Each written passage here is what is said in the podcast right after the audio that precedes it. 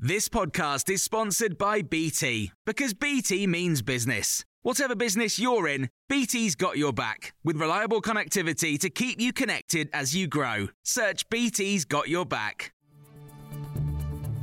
This is the Times evening briefing on Monday, the 19th of December. A 23 year old woman is the second person confirmed to have died following a crowd crush at a gig in South London last Thursday night.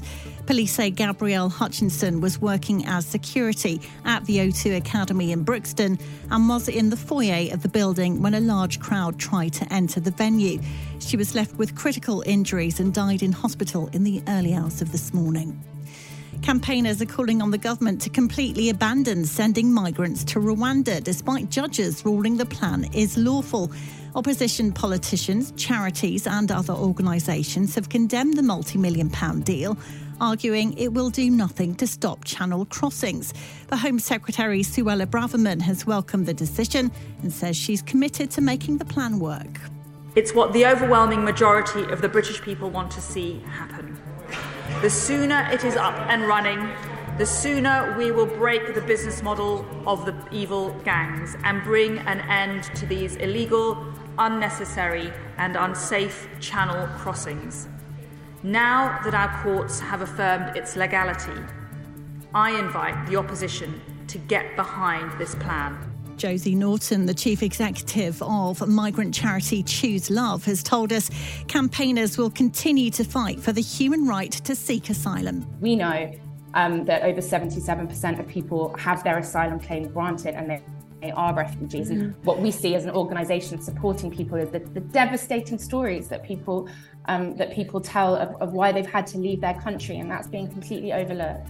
As nurses are due to stage their second walkout tomorrow, the Health Secretary has been confronted over working conditions in the NHS by a mother of a three year old in hospital. We have a daughter with a life limiting, a life shortening condition, and we have some brilliant experts, yeah. and they're being worked to the bone.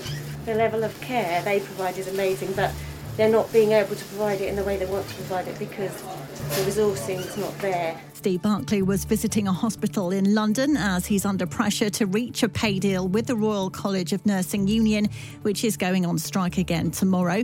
The government has also held an emergency COBRA meeting today to discuss how to deal with the wave of industrial action. Jeremy Clarkson has issued an apology after facing a backlash over comments he made about the Duchess of Sussex in a newspaper column. In the piece, the former Top Gear presenter wrote that he hated Meghan. He says, Today, I'm horrified to have caused so much hurt and I shall be more careful in future.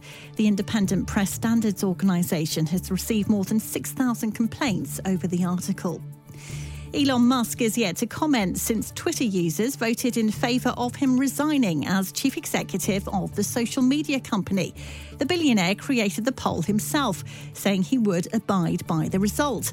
Technology journalist Will Guyatt says there were more than 17 million votes and 57% of people said he should go. The one thing to spoil this, nobody seems to be remembering that just over a week ago, Elon Musk revealed in a court that he had no intention of staying as CEO of Twitter for a long time. He said he had other priorities.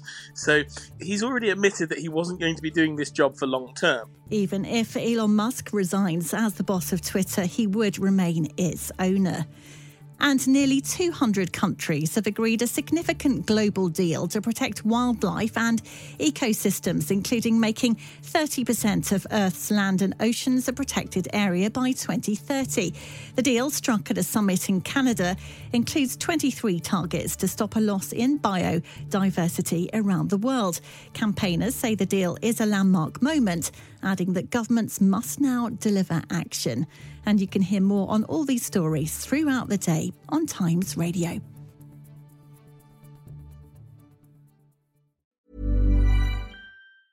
Normally, being a little extra might be a bit much, but not when it comes to healthcare. That's why United Healthcare's Health Protector Guard fixed indemnity insurance plans, underwritten by Golden Rule Insurance Company, supplement your primary plan so you manage out of pocket costs. Learn more at uh1.com. This Mother's Day, treat mom to healthy, glowing skin with Osea's limited edition skincare sets.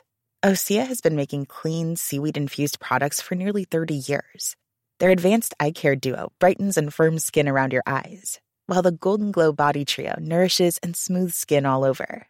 Go to OSEAMalibu.com and use code MOM for 10% off your first order site wide.